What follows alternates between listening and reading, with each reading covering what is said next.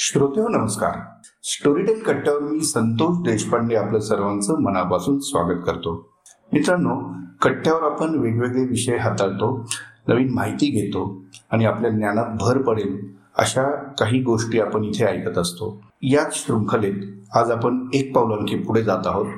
आज मी नाशिक शहरामध्ये आहे आणि नाशिकमध्ये मी आज बोलत करणार आहे प्रसिद्ध अर्थतज्ञ लेखक श्री विनायक गोविलकर सरांना. गोविलकर सर आपलं स्टोरीटेल कट्टर खूप खूप स्वागत. धन्यवाद. जेव्हा गोविलकर सरांशी बोलण्याची संधी मिळेल असं माझ्या लक्षात आलं तेव्हा तातडीने माझ्या मनात जे प्रश्न तयार झाले जे प्रश्न याचा अर्थ असा की जो विषय तयार झाला आकारास आला तो होता भारताची आजवरची जी आर्थिक आघाडीवरची वाटचाल आहे ती आपण सरांकडनं एकदा उलगडून घेऊया असं मला अनेकदा वाटत होतं. तो प्रसंग आज आला. पण तो आनंद स्वतःपुरतं न ठेवता आपल्या सर्वांपर्यंत पोहोचवावा. या दृष्टीने आज मी सरांना याच विषयावरती बोलतं करणार आहे. याचं कारण असं की आपण अनेकदा चर्चा करतो किंवा वाचतो किंवा ऐकतो की भारत आर्थिक महासत्ता बनलेला आहे बनत आहे. कोणी म्हणतं ते दोन नंबर पर्यंत आता पोचलेलं आहे. पण हे सगळं नंबरिंग त्याचे पॅरामीटर्स वगैरे अर्थतज्ञ त्यांच्या भाषेत जरी सांगत असतील तरी नेमकं आपण सर्वसामान्य लोकांनी त्याच्याकडं कशा पद्धतीने पाहायला हवं त्याच्या आधी काय जाणून घ्यायला हवं हे आज आपण सरांकडनं ऐकणार आहोत. सर सर्वप्रथम सर्वप्रथम स्टोरीटेल कट्ट्यावर तुम्ही आलात आणि हा विषय आज उलगडून दाखवत आहात. कारण अनेकदा तुम्हाला वाचलेला आहे पण प्रथमच बोलण्याची आज संधी मिळाली ऐकण्याची संधी मिळाली. आर्थिक ज्ञान पूर्वी जे सर्वसामान्य लोकांना होतं आणि अलीकडं जे वेगवेगळ्या माध्यमांमुळं होत आहे हे आकलन आहे ज्ञान आहे का फक्त माहिती आहे? खूप छान प्रश्न विचारला तुम्ही. खरं म्हणजे असं आहे की भारताच्या एकूण आर्थिक स्थितीमध्ये गेल्या दशकामध्ये भरपूर बदल झाला आहे आपण जर थोडासा मागे वळून बघितलं तर लक्षात येईल की स्वातंत्र्य मिळालं त्यावेळेला भारताच्या अर्थव्यवस्थेकडे जगाचा बघण्याचा एक दृष्टिकोन म्हणजे undeveloped country under develop country इथपासून मग डेव्हलपिंग कंट्री मग इमर्जिंग इकॉनॉमी अशा वेगवेगळ्या टप्प्यांवर आपल्या अर्थव्यवस्थेचं वर्णन केलेलं आहे आणि खरोखर तशी स्थिती होती. स्वातंत्र्य मिळालं त्यावेळेला तर आपल्याकडे काय अवस्था होती बघा? आपल्याकडे अन्नधान्याचा तुटवडा होता. आपल्या सगळ्या जनतेला पोटभर अन्न देणं हेही आपल्याला शक्य नव्हतं. थर्ड वर्ल्ड कंट्री असेही आपल्या देशाची संभावना केली जात होती. मग स्वातंत्र्य मिळाल्यानंतर विकास कसा करावा? या संदर्भात काही चर्चा झाली. आणि दोन प्रामुख्याने गोष्टी धोरणात्मक म्हणून ठरल्या पहिली ठरली ती म्हणजे डेव्हलपमेंट विथ प्लॅनिंग मग पंचवार्षिक योजना आपल्याकडे आल्या. आणि ह्या पंचवार्षिक योजनेतनं केंद्रात योजना होती त्यासाठी पैसा पुरवला जाईल आणि त्या योजनांच्या माध्यमातून देशाचा आर्थिक विकास होईल. दुसरी एक गोष्ट निवडली आणि ती म्हणजे पब्लिक सेक्टर अंडरटेकिंग खाजगी क्षेत्र गुंतवणूक करायला पुढे येत नव्हतं. तेवढे गुंतवणूक करण्याची क्षमता पण नव्हती. मग सरकारनेच सार्वजनिक क्षेत्रामध्ये उद्योग सुरू करावेत ते कोअर सेक्टर्स असावेत आणि तिथून आपला विकास होईल. या दोन प्रमुख गोष्टी आणि लोकांना अन्नधान्य मिळावं म्हणून तिसरी एक गोष्ट त्याला पब्लिक डिस्ट्रीब्युशन सिस्टीम किंवा सामान्य भाषेत सांगायचं तर त्याला आपण म्हणूया रेशन. अशा तीन प्रमुख गोष्टी स्वातंत्र्यानंतर सुरू झाल्या आणि त्या दिशेने आपली वाटचाल सुरू झाली. परंतु दोन चीन बरोबरची युद्ध एक पाकिस्तान बरोबरचं युद्ध यांनी काही खेळ आपल्याला बसली. दोन पंतप्रधानांचा मृत्यू पंच्याहत्तर सालाच्या अगोदर झाला. त्यांनी पण काही गोष्टी झाल्या. आणि मग असं लक्षात आलं की जर पब्लिक सेक्टर अंडरटेकिंग वाढवले म्हणजेच राष्ट्रीयकरण करायला जर आपण सुरुवात केली तर आपल्या देशाच्या विकासाला गती मिळेल. म्हणून मग पहिल्यांदा आपल्याला माहिती आहे की बँकांचं राष्ट्रीयकरण झालं एल आय सीचं राष्ट्रीयकरण झालं असे अनेक गोष्टी राष्ट्रीयकरण झाल्या. नियंत्रण खूप आणली. सुवर्ण नियंत्रण कायदा आला एमआरटीपी कायदा आला फेरा कायदा आला. म्हणजे सरकारने कमांड अँड कंट्रोल इकॉनॉमी अशी एक धारणा डोक्यामध्ये ठेवून काम सुरू केलं. आणि तुम्हाला सांगितलं तर गंमत वाटेल पंच्याहत्तर साली आपल्या देशामध्ये आयकराचा कमाल दर हा सत्त्याण्णव पॉईंट पाच टक्के होता म्हणजे शंभर रुपये कमवले तर साडे सत्त्याण्णव रुपये सरकारला द्यावे लागायचे वा. एका स्लॅबच्या पुढे इन्कम स्लॅबच्या पुढे म्हणून मी त्याला कमाल म्हणते. त्यामुळे incentive to work incentive to save incentive to earn या सगळ्या गोष्टींना नकारात्मक बाबी होत्या हे साधारण सत्याहत्तर पर्यंत चाललं सत्याहत्तर ते एक्क्याण्णव. हा काळ आपला अतिशय वाईट काळ वाईट अशासाठी की एकदम प्रचंड मोठी राजकीय अस्थिरता होती. कसं आहे शेवटी आर्थिक विकास व्हायचा असला ना तर राजकीय स्थिरता पण लागते. ती स्थिरताच नसेल तर धोरणं कोण करणार? धोरणं कोण राहणार या सत्याहत्तर ते एक्क्याण्णवच्या काळात आपल्या देशात सात पंतप्रधान झाले. दोन पंतप्रधानांची हत्या झाली. आणि अनेक पक्ष मिळून सरकार स्थापन झालं. आता जेव्हा अनेक पक्ष एकत्र येतात ना त्यावेळेला काय होतं?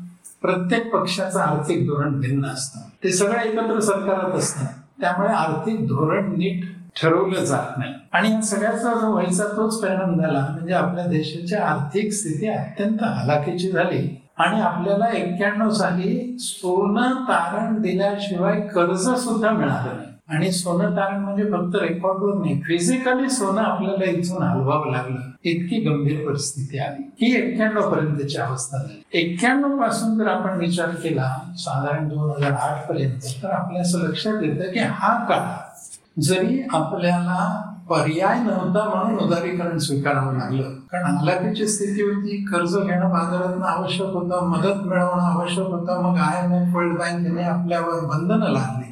आणि त्यातलं एक महत्वाचं कलम होतं ते म्हणजे उदारीकरण स्वीकारणं आणि खाजगी क्षेत्राला आपला अर्थव्यवस्था खुली करून देणं. त्यामुळे याच्या बॅकग्राऊंडवर कंट्रोल अँड कमांड इकॉनॉमी जी आमच्याकडे होती एकोणनव्वदमध्ये रशियाचं पतन झालं. आणि म्हणून जगात पुन्हा एक हे सिद्ध झालं की तुम्ही अशी कंट्रोल्ड इकॉनॉमी करायला लागला तर ती काही टिकत नाही. उलट अमेरिकेसारखी इंग्लंड सारखी युरोप सारख्या देशांची जर तुम्ही मुक्त अर्थव्यवस्था स्वीकारली तर तुमच्या देशाची प्रगती होऊ शकते. असा एक रेटा आय एम एफ वर्ल्ड बँकेचा एक रेटा आणि जगात घडलेल्या रशियाच्या पतनाचा एक रेटा म्हणून आम्ही उदार अर्थव्यवस्था स्वीकारली नवीन आर्थिक धोरण स्वीकारलं त्याचे काही चांगले फायदे झाले. आणि दोन हजार आठ पर्यंत आमची स्थिती खूप चांगली झाली. चांगली म्हणजे काय? तर जी डी पीचा growth rate nine point five percent इतक्यापर्यंत वाढला. पण दोन हजार आठपासून पुन्हा दोन हजार चौदा पर्यंत जर आपण बघितलं तर हा कालावधी अत्यंत वित्तीय बेशिस्तीचा अनेक स्कॅम्स असलेला आणि सरकारच्या वतीने भरपूर खर्च आणि भ्रष्टाचाराचा कालखंड होता. त्याचा परिणाम पुन्हा असा झाला की दोन हजार चौदाच्या सुरुवातीला आमच्या देशाची आर्थिक व्यवस्था पुन्हा जवळपास जशी होती तशी झाली. आणि मग दोन हजार चौदा पासून आतापर्यंतचा कालखंड हा ह्या पार्श्वभूमीवर आर्थिक स्थितीला खूप उंच ठिकाणी घेऊन जाणारा ठरतो आहे ठळकपणे जाणवतो आहे. खूप छान विश्लेषण केलं सर तुम्ही. पण ह्या मधल्या काळात जसं हे धोरणकर्त्यांचा तुम्ही प्रवास सांगितला त्यातनं देशाचं झालेलं आपलं सर्वसामान्य लोकांचं आर्थिक आकलन देखील वाढलेलं आहे का या सगळ्या कालावधीत? तुम्हाला काय जाणवतं? आर्थिक आकलन निश्चित वाढलंय. पूर्वी असं होतं की आर्थिक विषय आला की त्यांचा आमचा काय संबंध? असं सामान्य माणूस म्हणायचं. पण आपण आता बघतो बजेट ऐकणाऱ्यांची बजेट वाचणाऱ्यांची ही संख्या खूप मोठी झाली. बजेटवर लिहिणाऱ्यांची संख्या खूप मोठी झाली. आणि लोक जागे झाले. त्यांना आता कळायला लागले की रेपो रेट वाढला म्हणजे आमच्या जीवनावर परिणाम होणार आहे. कारण आम्ही बँकेतनं कर्ज घेतो. रेपो रेटचा बँक कर्जदाराशी थेट संबंध आहे आमच्या डिपॉझिटवर थेट संबंध आहे. आमची अर्थव्यवस्था चांगली झाली तरच आम्हाला शेअर बाजारात दोन पैसे मिळण्याची शक्यता निर्माण होणार आहे. आमची जर निर्यात वाढली तरच देशातली महागाई आटोक्यात राहणार आहे. हे आकलन सामान्य माणसाला नक्की झालंय. आणि म्हणून तो सजगपणे बघतो. हे एक कारण आहे. दुसरं कारण असं आहे की आता आपण सामान्य माणसं सुद्धा विदेशी अर्थव्यवस्थांशी जोडले गेलो आहोत. तुम्ही जर मोठ्या शहरात बघितलं तर एक पाच पन्नास टक्के घरातली मुलं परदेशात गेलेली आहेत. मग ते शिक्षणासाठी गेली असतील ती नोकरीसाठी गेली असतील उद्योगासाठी गेली असतील. त्यामुळे आता आम्हाला जागतिक अर्थव्यवस्थेशी जोड ही घरामध्ये पण आलेली आहे. तिथून येणारा पैसा असेल आपण इथून तिथे पाठवणारे पैसे असतील त्यामुळे एक्सचेंज रेट काढायला लागला त्यामुळे आपल्याकडची परकीय गंगा चलन गंगागडी याचं महत्त्व समजायला लागले. हे एक दुसरं कारण. तिसरं एक कारण आहे या उदारीकरणानंतर विदेशी गुंतवणूक मोठ्या प्रमाणावर देशात यायला लागली आहे. आम्ही गुंतवणूक बाजार सुद्धा खुला केला त्यामुळे ही गुंतवणूक मोठ्या प्रमाणात यायला अशी काही कारण आहेत ज्यामुळे सामान्य माणूस सुद्धा आता अर्थव्यवस्थेकडे आर्थिक धोरणांकडे आर्थिक प्रगतीकडे फार सजगपणे बघायला लागलेला आहे. वा. सर मगाशी हा सगळा पट उलगडून दाखवताना मला एक गोष्ट जाणवली ती म्हणजे आपला प्रवास थोडक्यात कंट्रोल्ड कंडिशन्सपासून लिबरल कंडिशन्स पर्यंत झालेला आहे. तेव्हा खूप ओरडे झाली होती उदारीकरणाच्या विरोधात. पण आता मागवळून पाहताना तुम्हाला असं वाटतंय का की ती एक प्रकारची इष्टापत्ती होती किंवा हे पथ्यावरच पडलेलं आहे उदारीकरणाचं धोरण आपल्या? धोरण म्हणून उदारीकरण याच्यात अडचण काही नाही. परंतु ते धोरण राबवताना ज्या काळजी घेतल्या पाहिजे मी म्हटलं म्हणूनच की दोन हजार आठ ते दोन हजार चौदा. हा उदारीकरणाचाच कालावधी होता ना. त्यांनी पुन्हा आम्हाला का बरं अशा वाईट स्थितीत आणून ठेवलं? याचं कारण त्याची धोरणाची अंमलबजावणी ठीक झाली नाही. त्याला जो नियंत्रण लागतं म्हणजे आता कोणा व्यक्तीचं पक्षाचं आपल्याला देणं घेणं नाही. पण तरी सांगायचं तर दोन हजार एक्क्याण्णव साली जे अर्थमंत्री होते ते दोन हजार आठ साली पंतप्रधान होते. म्हणजे तेच अर्थमंत्री आहेत. की जे दोन हजार आठ साली होते ते दोन हजार चौदाला पंतप्रधान झाले. जागतिक नावाजलेले अर्थतज्ञ होते. मग आम्हाला एक्क्याण्णव ते दोन हजार आठ चांगलं राहता आलं. आणि आठपासून चौदा पर्यंत का राहता आलं नाही? तीच धोरण राबवताना तोच माणूस असताना तोच पक्ष असताना. याचं कारण धोरण नुसतं चांगलं असून भागत नाही. धोरणाची अंमलबजावणी पण तितकीच इफेक्टिव्हली व्हायला लागते. आणि दुर्दैवाने आठ ते चौदा हे अंमलबजावणी चांगली झाली नाही. खर्च मोठ्या प्रमाणावर वाढत गेले आणि हे वाढलेले खर्च टार्गेटेड खर्च झालेले. सबसिडीज खूप मोठ्या प्रमाणावर वाढत गेल्या पण त्या टार्गेटेड झाल्या नाही. त्याच्यात गळती खूप मोठ्या प्रमाणावर झाली. आणि या सगळ्यामुळे धोरण म्हणून जरी चांगलं असलं तरी अंमलबजावणीत आम्ही कमी दोन हजार चौदा मध्ये सत्तांतर झालं. आणि नरेंद्र मोदींनी सूत्र हाती घेतली देशाची. आणि त्यांनी काही मेजर्स घेतले नोटबंदी आलं नोटबंदीपासून आपण ते घरोघरी आर्थिक परिस्थितीविषयी किंवा या सगळ्यांविषयी चर्चा होऊ लागली. म्हणजे खऱ्या अर्थी नोटबंदीच्या निमित्ताने लोकांचा थेट अर्थव्यवस्थेशी संबंध येऊ लागला असं आपण म्हणू शकतो. अर्थात त्याचे ऍस्पेक्ट खूप वेगळे आहेत. पण मोदींनी जे काही इनिशिएटिव्ह घेतले त्यांनी काही मेक इन इंडिया वगैरे असे वेगवेगळे उपक्रम राबवले त्याच्यामुळे भारतीय अर्थव्यवस्थेला चालना मिळेल वगैरे असं बोललं जात होतं. हे सगळं चित्र एकीकडे आणि दुसरीकडे आपल्यावरती विदेशी भांडार विदेशी मुद्रा भांडार जे आहे आपलं गंगाजली परकीय गंगाजली ती सुद्धा नंतर आपली स्थिर होऊ लागली त्यामध्ये पण बऱ्यापैकी. आपलं एकूणच याचा अर्थ इम्प्लिमेंटेशन आपलं चांगलं राहिलं का धोरण आपलं बदललं ते चांगलं राहिलं का देश केंद्रित धोरणाचे सगळे परिणाम होते? तुम्ही ओव्हरऑल ह्या सगळ्याचं आपण कसं करू इच्छिता? तुम्ही म्हणाल ते अगदी बरोबर आहे. दोन हजार सोळामुळे नोटबंदीमुळे लोकांना जर अर्थव्यवस्थेकडे जास्त लक्ष गेलं. पण मला वाटतं ते थोडं सवंग स्टेटमेंट होऊ शकेल. अनेक असे निर्णय झाले ज्याला धोरणं म्हणा आणि त्याची अंमलबजावणी झाली. की ज्याने सामान्य माणसाला अर्थव्यवस्थेशी जोडलं. उदाहरण म्हणून एक दोन तीन मी आपल्यासमोर मांडले. पहिलं उदाहरण घ्या JAM trinity Jan Dhan card Aadhaar card आणि मोबाईल. या तीन गोष्टी परस्परांना जोडल्या. आता हे जोडायची सुरुवात कुठून केली? चौदा सालापासून. बघा बघा आठवत असेल तर बँक खाती ओपन करायला सांगितलं. आता खरं म्हणाल ना तर बँक खाती ओपन करायचं काम आधीच्या सरकारचं. त्यांनी एक झिरो बॅलन्स अकाउंट अशी एक मोहीम राबवली. खूप त्यांना राबवता नाही आले. तिचं फक्त नाव बदललं आणि जनधन खातं असं ह्या सरकारने केलं. आणि आपल्याला सांगायला मला खूप आनंद वाटेल पंचेचाळीस कोटीपेक्षा जास्त लोकांनी जनधनमध्ये खाती उघडली. हे वर्ल्ड रेकॉर्ड झालं आणि गिनीज बुका त्याची नोंद झाली. म्हणजे संकल्पना नवीन होते का? नाही. पण त्याची अंमलबजावणी इतकी इफेक्टिव्ह झाली की पंचेचाळीस कोटी त्यावेळेला साधारणपणे आपली लोकसंख्या एकशे दहा एकशे वीस कोटीच्या आसपास होती त्यातले पंचेचाळीस कोटी ज्यांचे खाते नव्हती त्यांनी खाते उघडले. ही एक सगळ्यात मोठी गोष्ट घडली. मग आधार कार्ड ते पण त्यांनी फार जोराने राबवलं.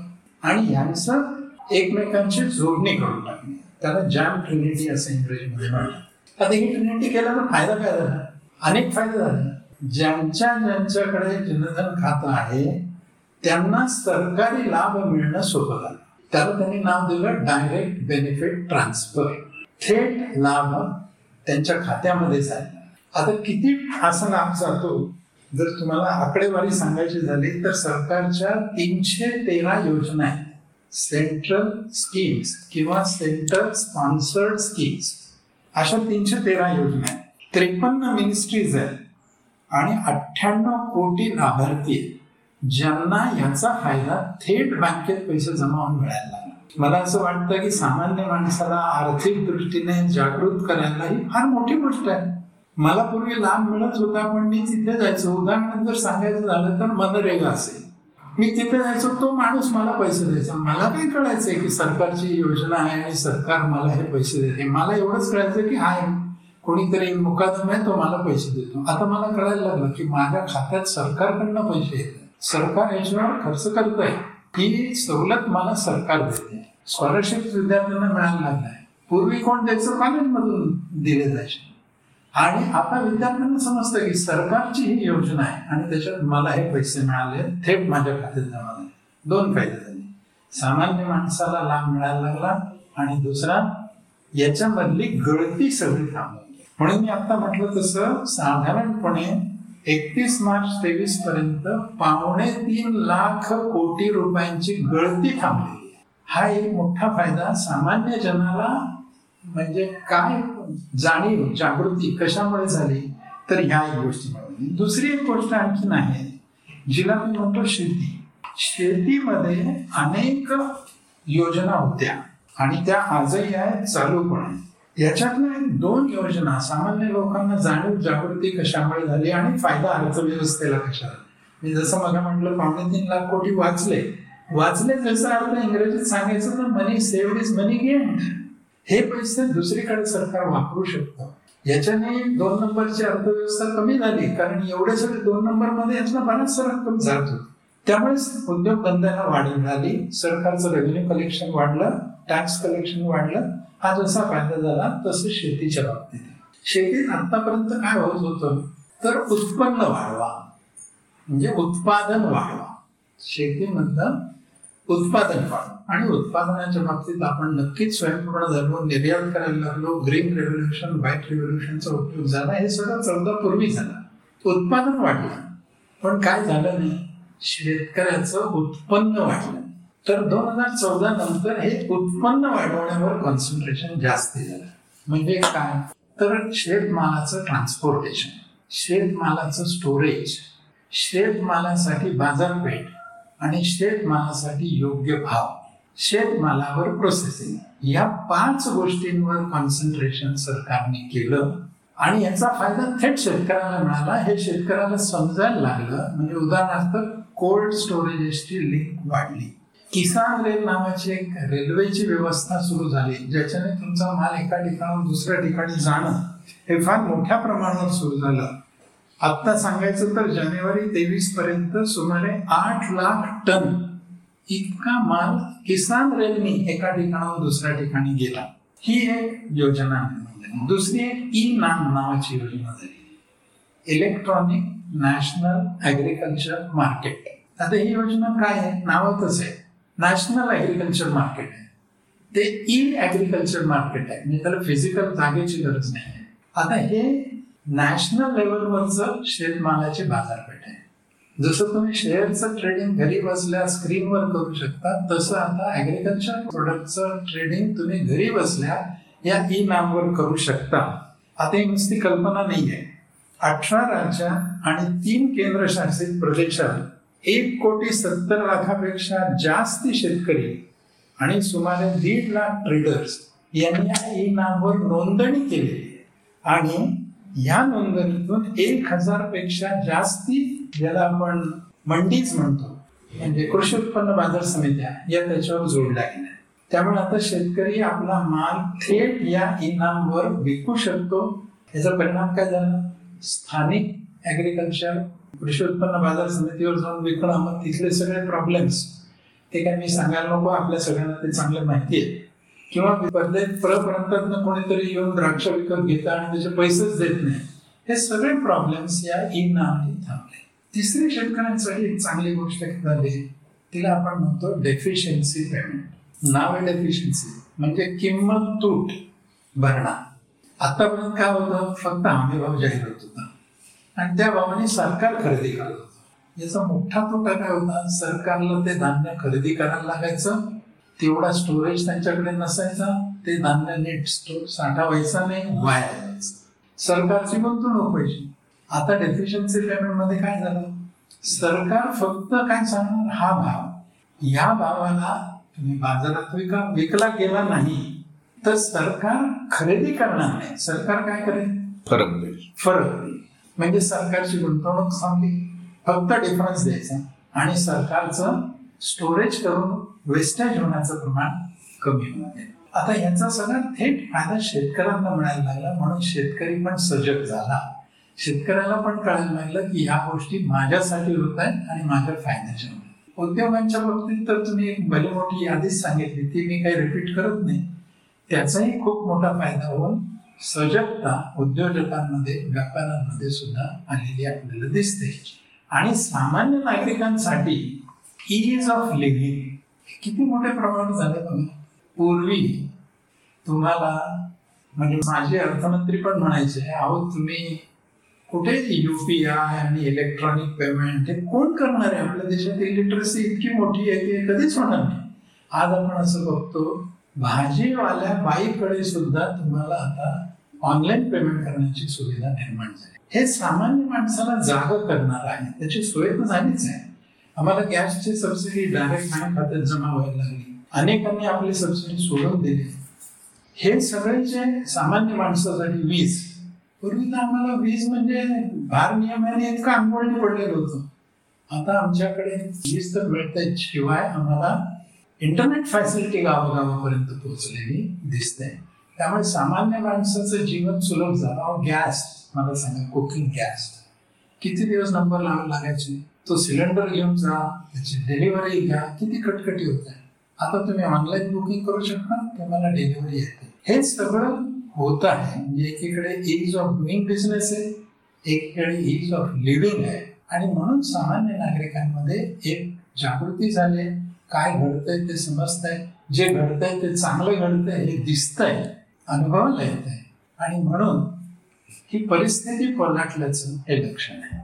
वा तुम्ही खूप छान पद्धतीने हे सांगितलं. आणि विशेषतः जे कोर सेगमेंट्स आहेत आपले तर काय काम झालं आणि त्याचे परिणाम आज आपल्याला दिसत आहेत हे तुम्ही खूप चांगल्या चांगल्या पद्धतीने उलगडून दाखवलं.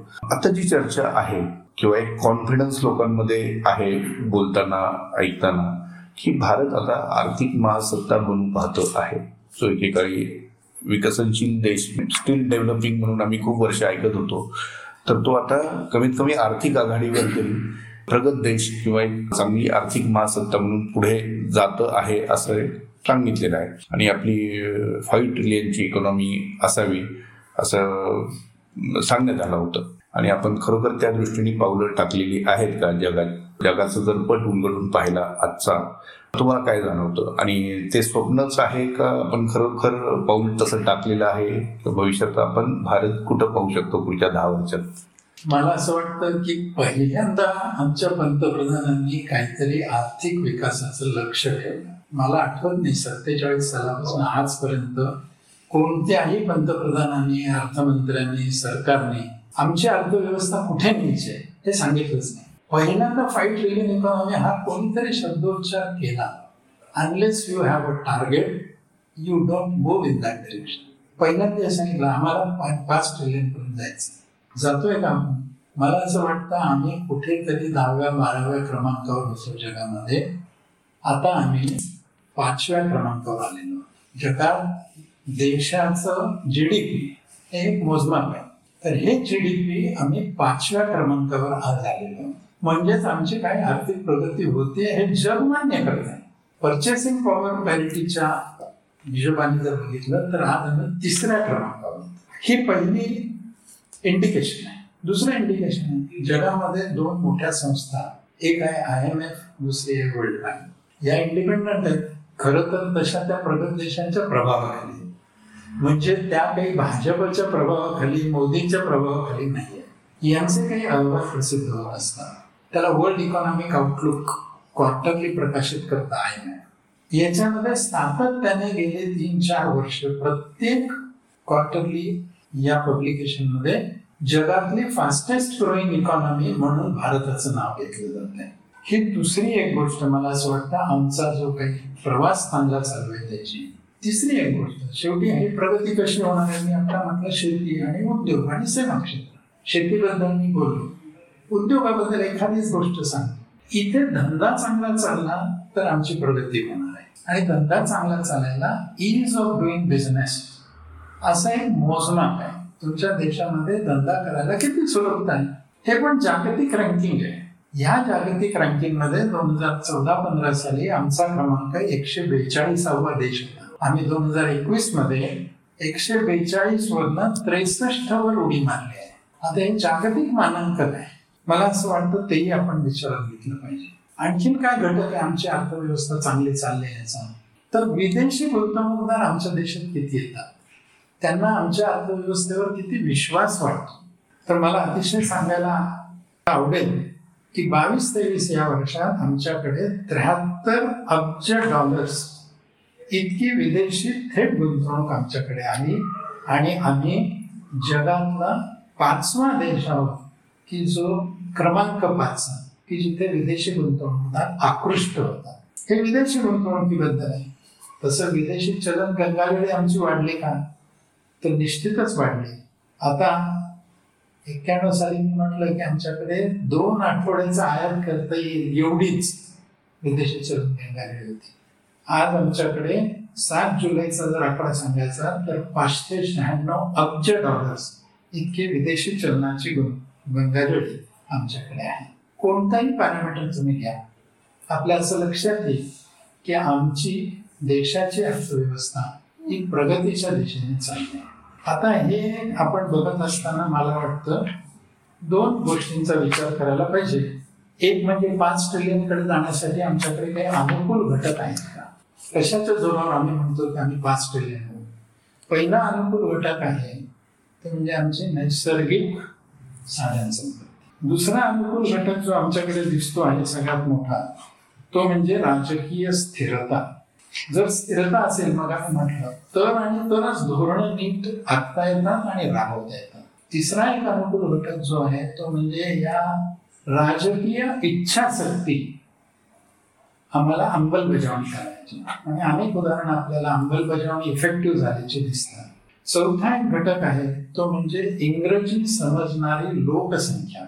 ही आज जगात सगळ्यात जास्त इंग्रजी जाणणारी माणसं भारतात. संख्येने. आणखीन एक घटक आहे तो म्हणजे आपल्या देशाचं जॉग्राफिकल लोकेशन हे जागतिक व्यापारासाठी अत्यंत उत्तम लोकेशन आहे. आणखीन एक घटक आहे तो म्हणजे ह्या देशात फार मोठ्या प्रमाणावर इंजिनिअरिंगचं शिक्षण दिलं जातं. इतकं इंजिनिअरिंगचं शिक्षण इतर कोणत्याही देशात दिलं जात नाही. आमचा देश एक मोठी बाजारपेठ आहे. हाही एक प्लस पॉइंट आमच्यासाठी आहे. देशात अठ्ठावीस टक्क्यापेक्षा जास्ती बचतीचं प्रमाण आहे. त्यामुळे कॅपिटल फॉर्मेशन जास्त होतं त्यामुळे गुंतवणूक जास्त होऊ शकते. तरुण लोकसंख्या हाही एक अनुकूल घटक आहे. आणि आता वाढतं टॅक्स कलेक्शन हाही एक अनुकूल घटक आहे. आपण बघितलं असेल की पूर्वी तीन चार कोटी लोक टॅक्स भरायचे इन्कम टॅक्स आता ते प्रमाण जवळपास नऊ टक्क्यापर्यंत वाढले आमचं जीएसटीचं collection one point eighty five lakh crores पर्यंत वाढलंय. हाच त्याला आपल्याला इंडिकेट करतो या सगळ्या गोष्टी की आपल्या देशाची प्रगती ही होत आहे. आता या पॉझिटिव्ह बाजू मी काय म्हटलं काही निगेटिव्ह बाजू आहेत ज्या आपल्या ह्या विकासाचा अडथळा होऊ शकतात किंवा स्पीड ब्रेकर आणू शकतात. त्यातला पहिला विकासाचा अडथळा आहे तो म्हणजे केंद्र आणि राज्य यांचे संबंध. कारण शेवटी हा संघराज्य आहे. जर दोघं हातात हात घालून गेले तर प्रगती होणार आहे. दोघं एकमेकांच्या विरोधात उभे ठाकले तर अडचणी निर्माण होणार आहेत. आणि ते आपल्याला दिसत आहेत प्रादेशिक पक्ष खूप मोठ्या प्रमाणावर सबळ आहे ऍक्टिव्ह आहे. हा एक आहे. दुसरा आमच्याकडे अजून एक प्रांत भाषा जाती याची अस्मिता फार मोठी आहे. आम्ही देश म्हणून बघतच नाही आमच्याकडची न्याय प्रक्रिया हा सुद्धा एक अडथळा आहे. ती खूप दिरंगाईची आहे. ती जर जरा जलद झाली तर त्याने आम्हाला काही ना काहीतरी फायदा होऊ शकेल. आपल्या देशाच्या सीमांवर असलेली अस्वस्थता हाही एक मोठा नकारात्मक फॅक्टर आपल्याकडे आहे. देशातली विषमता ही पण एक मोठी अडचणीची गोष्ट आहे. भौगोलिक असमानता ज्याला रिजनल डिस्पॅरिटी म्हणतो ती जोपर्यंत कमी होत नाही तोपर्यंत देश म्हणून आमचा विकास यायला काही मर्यादा आहे बेरोजगारी ही एक मोठी समस्या आहे. आणि बँकातील एमपीएस ही पण एक मोठी समस्या आहे. आपण किती म्हणत असलो की आता भ्रष्टाचार कमी झालाय काळा पैसा कमी झालाय तरी पण ओव्हरऑल काळा पैशाचं प्रमाण हे देशात प्रचंड आहे. ती पॅरल इकॉनॉमी आहे. त्यामुळे देशाच्या अर्थव्यवस्थेच्या विकासाला एक मर्यादा येते. या मर्यादांवर मात करून आम्हाला पाच ट्रिलियन पर्यंत जायचं आहे आणि ते येत्या दोन वर्षात जायचं आहे आणि मला असं वाटतं जे पॉझिटिव्ह घटक आहे त्या पॉझिटिव्ह घटनांच्या आधारावर हे निश्चित शक्य आहे. वा. तुम्ही खूप छान विधान केलं सर. म्हणजे मुळात तुम्ही दोन्ही गोष्टी उलगडून दाखवल्या. आपल्या बाजूच्या काय गोष्टी आहेत आणि कदाचित न्यून काय आहे आपल्याकडे? त्या आधारावरती जिथं जास्त गोष्ट असेल म्हणजे समजा पॉझिटिव्ह गोष्टीवरती जर आपण जोर दिला तर आपण नक्की आपलं जे इप्सित आहे ते साध्य करू शकतो. सर जात जाता एक आणखी महत्त्वाचा प्रश्न विचारायचा आहे. या सगळ्या आपली फाईव्ह ट्रिलियन इकॉनॉमी झाली वगैरे झालं आपण आर्थिक महासत्ता झालो हे फक्त परसेप्शनच राहतं लोकांपुरतं का ह्याचा भविष्यात सर्वसामान्य लोकांना सुद्धा फार मोठा फायदा होऊ शकतो. जर आपण खरोखर फाईव्ह ट्रिलियन इकॉनॉमी जर अचीव्ह केली तर सर्वसामान्यांच्या आयुष्यात काय बदल होऊ शकतो? मला असं वाटतं इंग्रजीत एक छान वाक्प्रचार इट गोज विदाउट सेंग सांगायचीच गरज नाही. देशाचं उत्पन्न वाढलं म्हणजे कोणाचं उत्पन्न वाढलंय? देशाचं उत्पन्न याचा अर्थ देशात राहणाऱ्या सगळ्या लोकांचं उत्पन्नाची बेरीज म्हणजे जीडीपी जीडीपी मोजण्याचे दोन मार्ग आहेत. एक मार्ग म्हणजे लोकांचं उत्पन्न आणि दुसरा मार्ग म्हणजे लोकांचा खर्च. शेवटी दोन्ही एकच आहे ना? उत्पन्न जे कुठून येतं कोणीतरी खर्च करतं म्हणून उत्पन्न येतं. त्यामुळे लोकांना फायदा होईल की नाही? आणि लोकांचं उत्पन्न वाढलं तर जीडीपी वाढणार आहे. आज आमचा जीडीपी जो काय साडेतीन ट्रिलियन डॉलर म्हणून गेला म्हणजेच लोकांचं उत्पन्न वाढलंय ना. आणि हे कागदावर आहे किंवा अर्थतज्ञ सांगतायत असं नाही आहे आपल्याला समाजात दिसतंय का? लोकांची आर्थिक परिस्थिती वाढलेली. किती लोक घरं घ्यायला लागले? किती लोक वाहनं घ्यायला लागले? किती लोकांच्या घरात इलेक्ट्रिसिटीचे कनेक्शन्स आहे किती लोकांच्या घरामध्ये इंटरनेटची कनेक्शन आलेली आहे? हा सगळा कशाचा परिणाम? आहे हा सगळा परिणाम उत्पन्न वाढण्याचाच आहे. काल परवाच एक स्टेटमेंट सरकारच्या वतीने केलं आहे. किती कोटी लोक दारिद्र्य रेषेच्या बाहेर आले? काल परवाच स्टेटमेंट दारिद्र्य रेषेतनं बाहेर येणं याचाच अर्थ तुमचं जीवनमान सुधारणं. आहे आणि हे जीवनमान सुधारणं म्हणजेच देशाचा विकास होणार आहे. जीडीपी वाढतो म्हणजे कोणीतरी सरकार उत्पन्न मिळवणं असं नाहीये. सरकार इज अ फॅसिलिटेटर मदत करणारं सरकार शेवटी तुम्ही आम्ही जनता कंपन्या हे काय उद्योगधंदा करतील? काय उत्पन्न मिळवतील?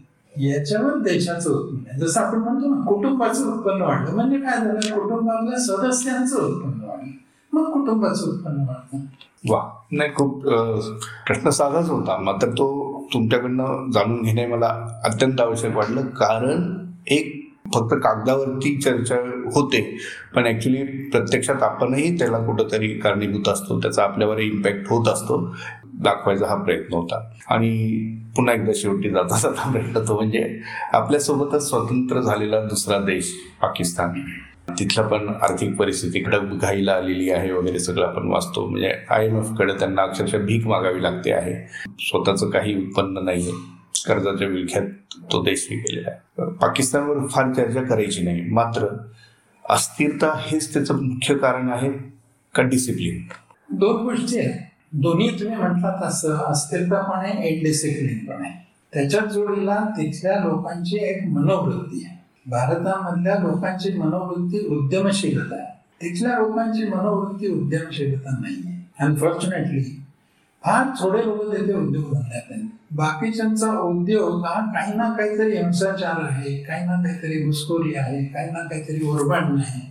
जोपर्यंत हा विचार मनामध्ये येत नाही की मला काहीतरी उद्योगधंदा करून कामधंदा करून आणि पैसे मिळवले पाहिजे. आणि तो कामधंदा हा पोषक असला पाहिजे. म्हणजे हिंसाचार हा सुद्धा कामधंदाच आहे पण तो निगेटिव्ह आहे. दुसरा अस्थिर सरकार आहे.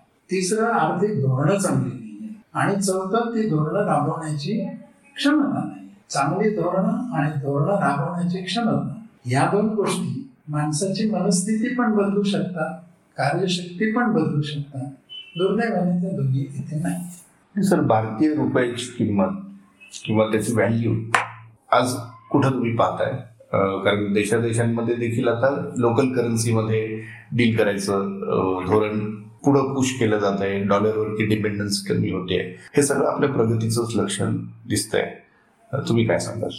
शेवटी हा जो विनिमय दर आहे ना तो तरी काय असतो?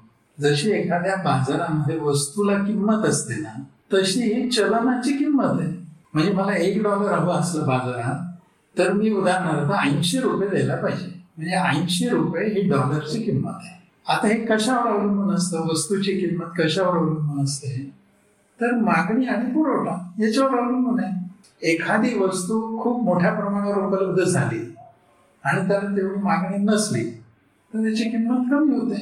आणि उलट आता सध्या डॉलरची मागणी जगात खूप आहे म्हणून डॉलर स्ट्रॉंग आहे. डॉलर स्ट्रॉंग व्हायचं कारण अमेरिकन इकॉनॉमी खूप चांगली चालली आहे. एवढंच नाही आहे अमेरिकेने गेली शंभर वर्ष आपल्या डॉलरला आर्टिफिशियल मागणी निर्माण केली आहे. आणि ही आर्टिफिशियल मागणी केलेली असल्यामुळे त्या डॉलरचा भाव जगामध्ये वाढला. तो काय फक्त रुपयाच्या भाषेत वाढलेला नाहीये. प्रत्येक करन्सी तुम्ही बघा तो भाव जास्त याचा अर्थ काय होतो? याचा अर्थ मागणी आणि पुरवठ्यावर ते ठरतं.